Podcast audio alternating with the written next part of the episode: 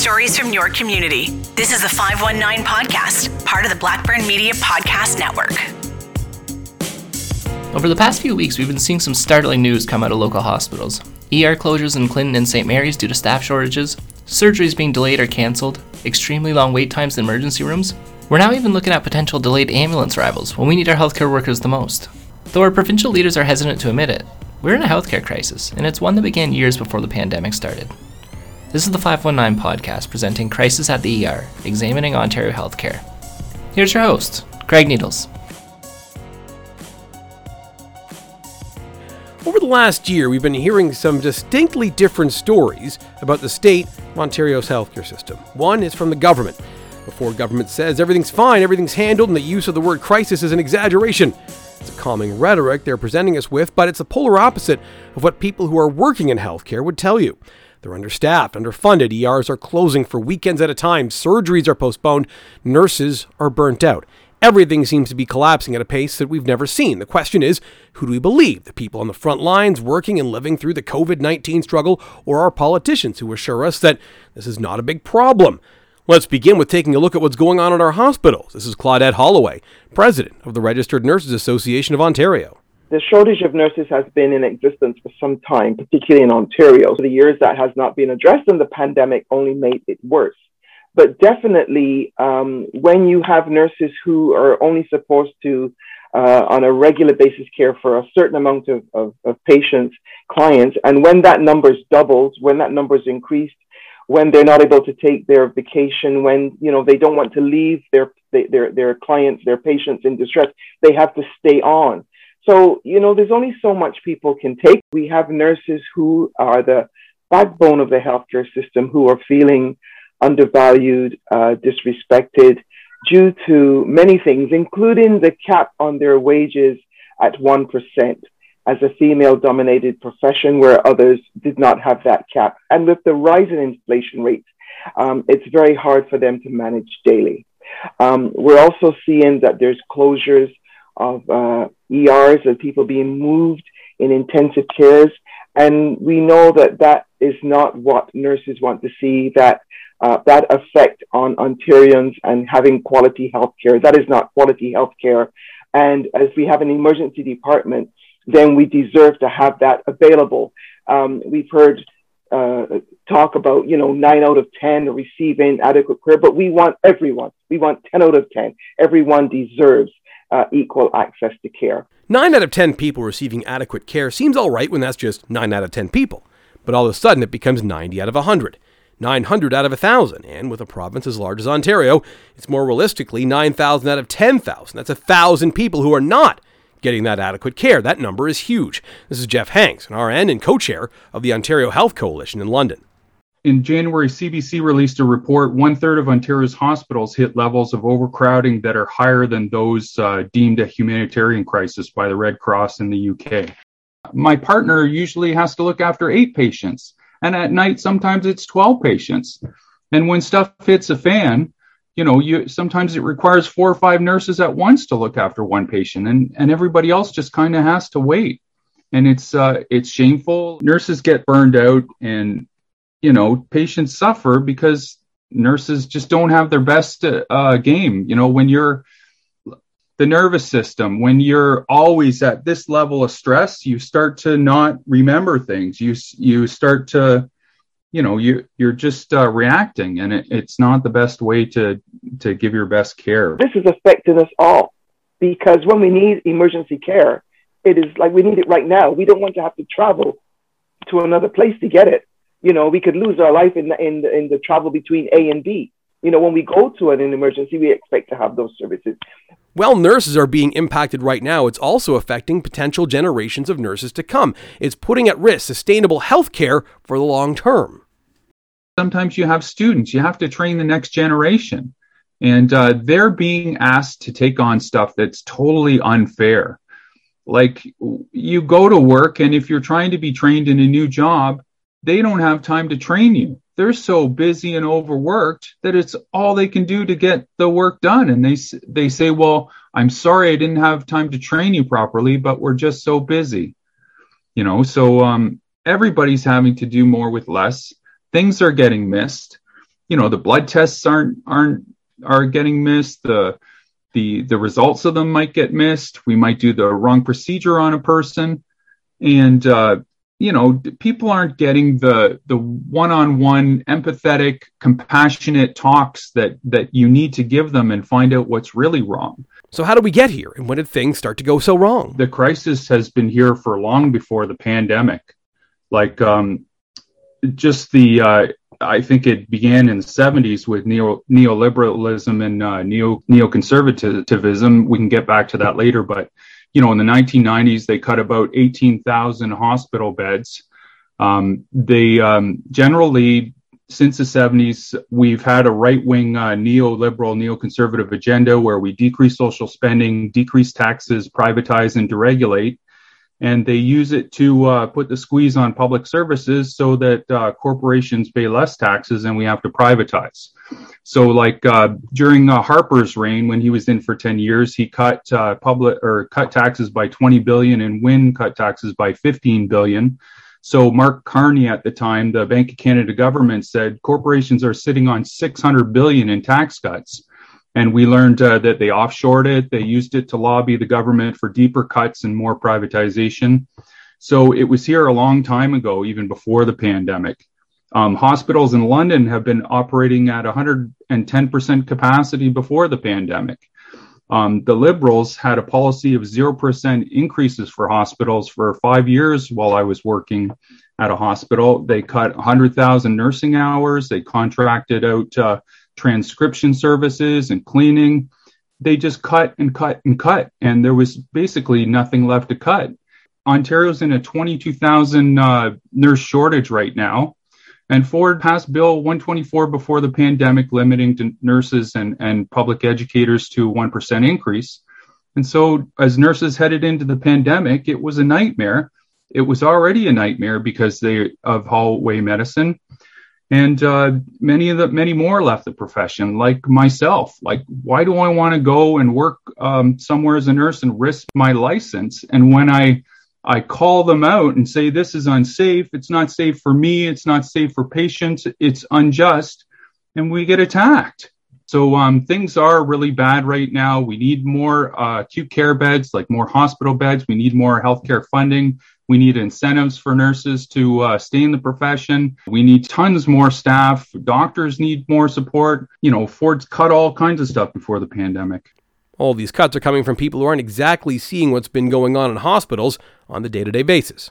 You know, the Health Coalition is calling it a crisis. Nurses, uh, unions, and, and hospital unions, doctors, uh, experts are calling it a crisis. And the health minister is saying is in denial. There's no crisis. Well, the health minister, uh, in my opinion, doesn't seem to to be competent to to fulfill the role if uh, they have no healthcare background and in a crisis when everybody's telling them it's a crisis they're denying it. This is mike schreiner. He's the leader of the green party of ontario. Well i believe the government just completely out of touch and in a state of denial about the crisis we're facing in the healthcare system. And i mean it's been extraordinary this week to see the healthcare minister first deny that there's a problem and then in the throne speech, kind of admit that there might be a problem, but it's going to be really complicated to solve it, to essentially putting out trial balloons around privatization and healthcare. I mean, it's completely unacceptable. The reality is, is Ontario spends less money per capita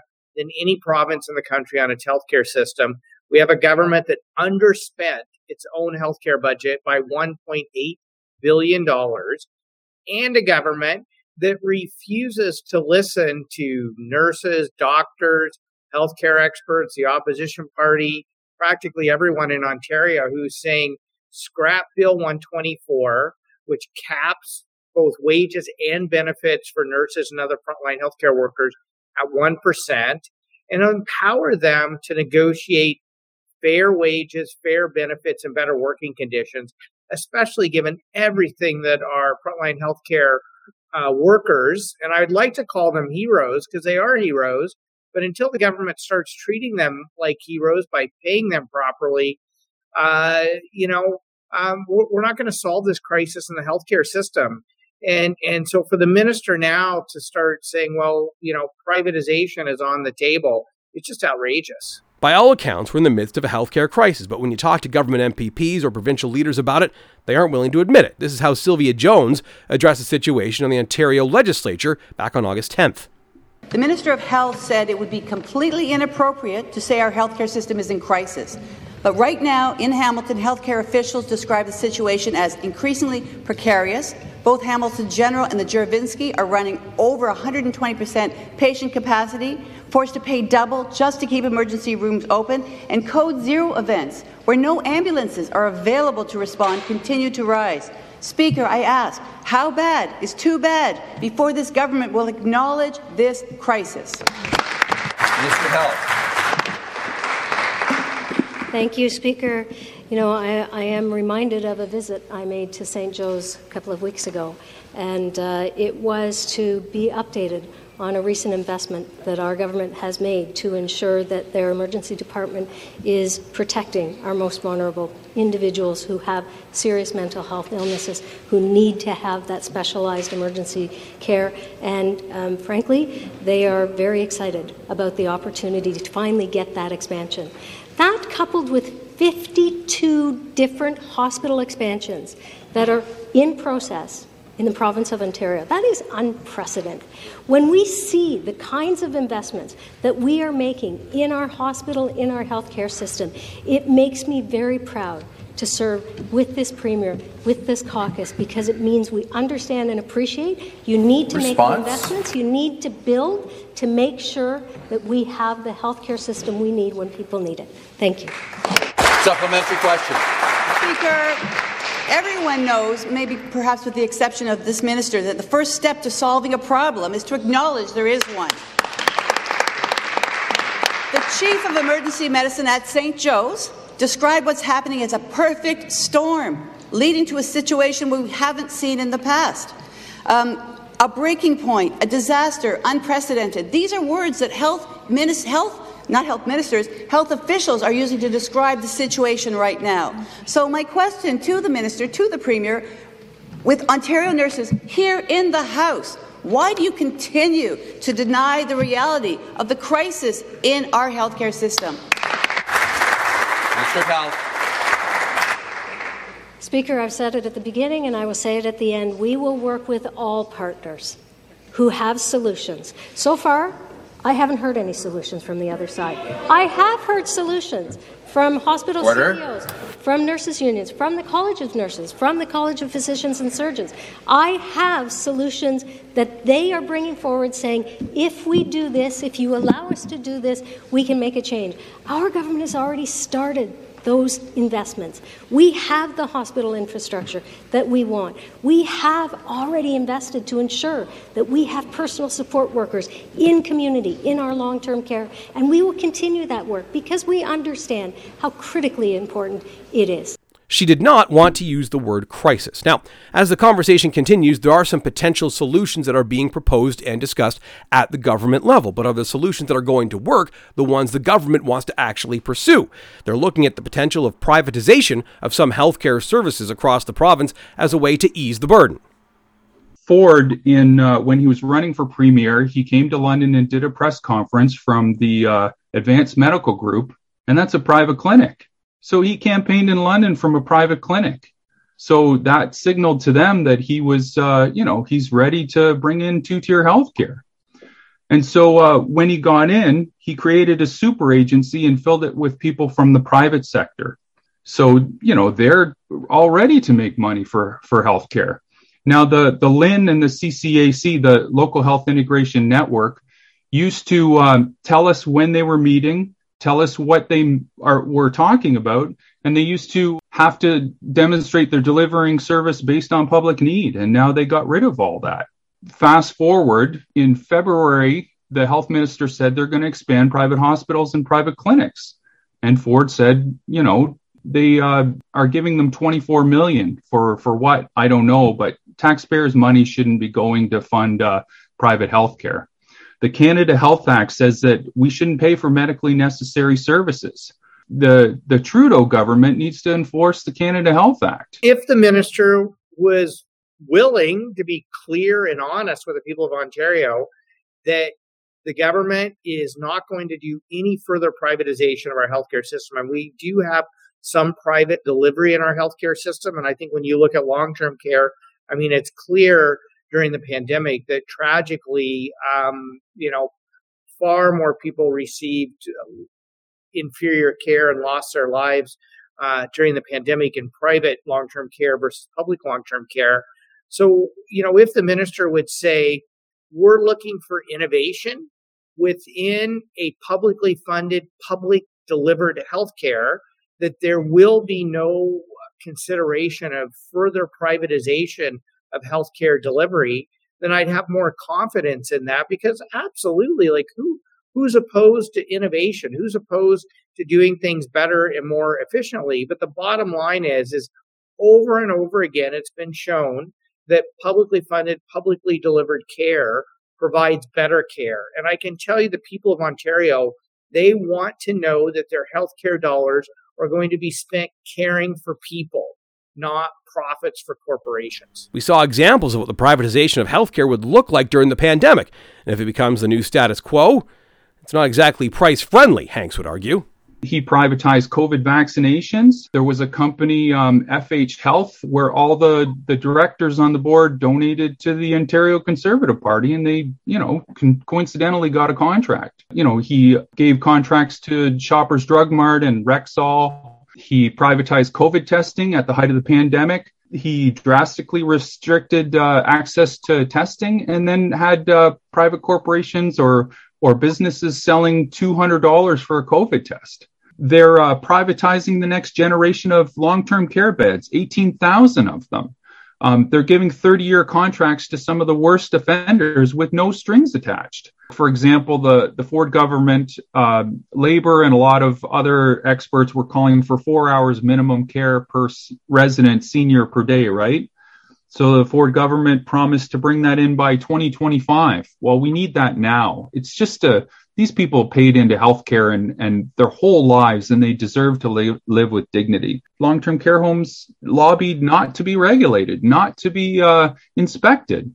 And uh, it, it was an example the for profit homes had more people die than anywhere else in the world in Canada. And it was just horrific. So the Ford government said, okay, we'll have these huge fines if uh, the home care, if they don't meet the standard or whatever. But nobody's ever been fined and nobody ever will be fined. What's the point of having these fines if you're not going to enforce them? So they need to hire a lot more people in uh, home care, the hospitals, and long term care because the system's just really straining and uh, people just don't want to work under these horrific conditions anymore. Throughout the crisis, we've been hearing two very different voices. The government's considering privatization as a solution, whereas healthcare workers would tell you that's a non starter. What are healthcare workers actually hoping to accomplish, though? Well, first of all, we, we need to make sure that we have a retention and recruitment strategy for frontline healthcare workers, especially nurses. I mean, the Ontario Green Party put one forward two years ago.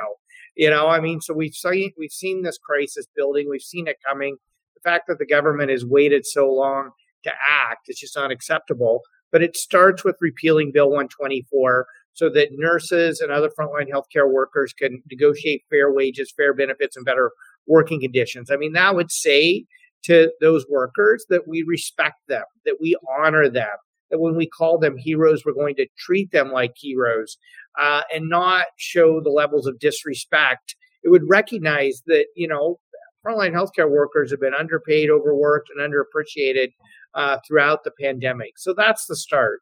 Second, fast track accreditation of interna- internationally trained healthcare providers. You know, I was meeting with the Registered Nurses Association, and they're saying there are 15 to 20,000 nurses in Ontario, internationally trained, who could be accredited to work in the province. You look at neighboring states like the state of New York, they've got a system that fast tracks those accreditations and get those professionally trained people uh, working at standards that that you know meet New York standards. We can do the same thing in Ontario. It's just it just makes no sense that we have healthcare workers available to us uh, that simply aren't being accredited. And quite frankly, um, there's money in the system because right now a lot of nurses who are feeling overworked and underpaid are now starting to work for what's called agencies, where they get paid way more money, which is actually costing um, hospitals, for example, far more money to hire those temporary nurses. Then the final point I will make to Doug Ford is actually spend your healthcare budget. I mean, the fact that they underspent the healthcare budget by $1.8 billion, according to the Financial Accountability Officer, while we're facing an unprecedented pandemic and quite frankly, you know, the largest number of emergency room closures I've ever seen. We have healthcare professionals saying the system is collapsing around them, and you have the government not even spending their full budget. It makes absolutely no sense, and it makes their you know efforts to blame it on the federal government um, ring hollow. Yes, we need the federal government to step up with more uh, health transfers to support all provinces, including Ontario. But Ontario's got to spend the money that's transferred to them uh, in, in, order to make sure people get the, the kind of care they need and deserve.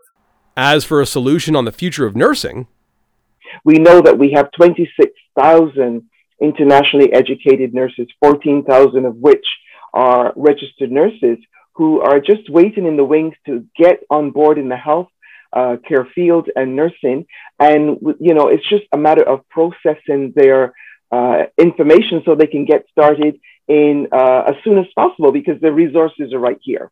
We have a number of nurses who have retired, um, and we know that, you know, with incentives, that would help them to come back to help mentor these nurses. We're also seeing that there's an interest in in uh, nursing because we've had a we've seen a 35% increase in those enrolling to study nursing. So you know we need uh, funding to support that, um, and we know that there's also uh, personal support workers who are looking to move forward in their career, moving from PSW to uh, registered practical nurses, registered practical nurses wanting to move to RNs and so on. So um, we have, even though we have the situation, we know that there are people interested in our profession.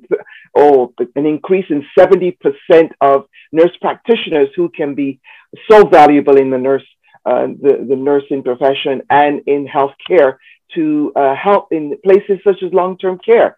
Activists and people who are working on the front lines alike are trying to figure out some solutions to these healthcare issues, and they don't want privatization. But this is a conversation we should all be taking seriously because this is the future of our healthcare system. One of the points I really want to make when emergency rooms close like this, you know, that's not just a statistic or a number.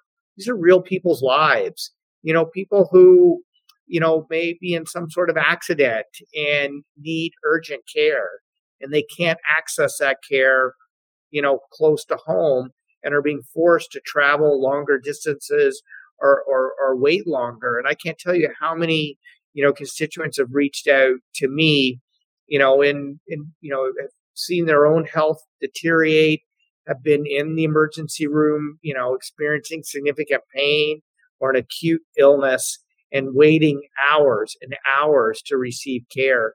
It's just unacceptable, especially in a province where we have uh, the people and the facilities to provide that care if we had a government that would just make the investments needed. The healthcare system is the greatest thing about Canada, pretty much. It's a huge public asset. We've paid billions and billions into that because we value uh, people receiving service based on need rather than ability to pay. So let's protect that and let's uh, let's make that, you know, flourish. Let's thrive through continuing that. There's no greater equalizer of our society than a, a public healthcare system that ideally should value everybody and give equal access. But we have to reinvest in it. We have to fight for it now.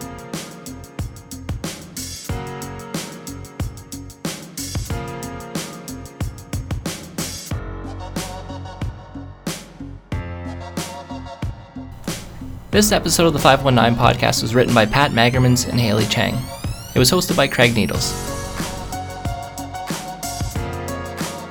The 519 podcast is a presentation of the Blackburn Media Podcast Network.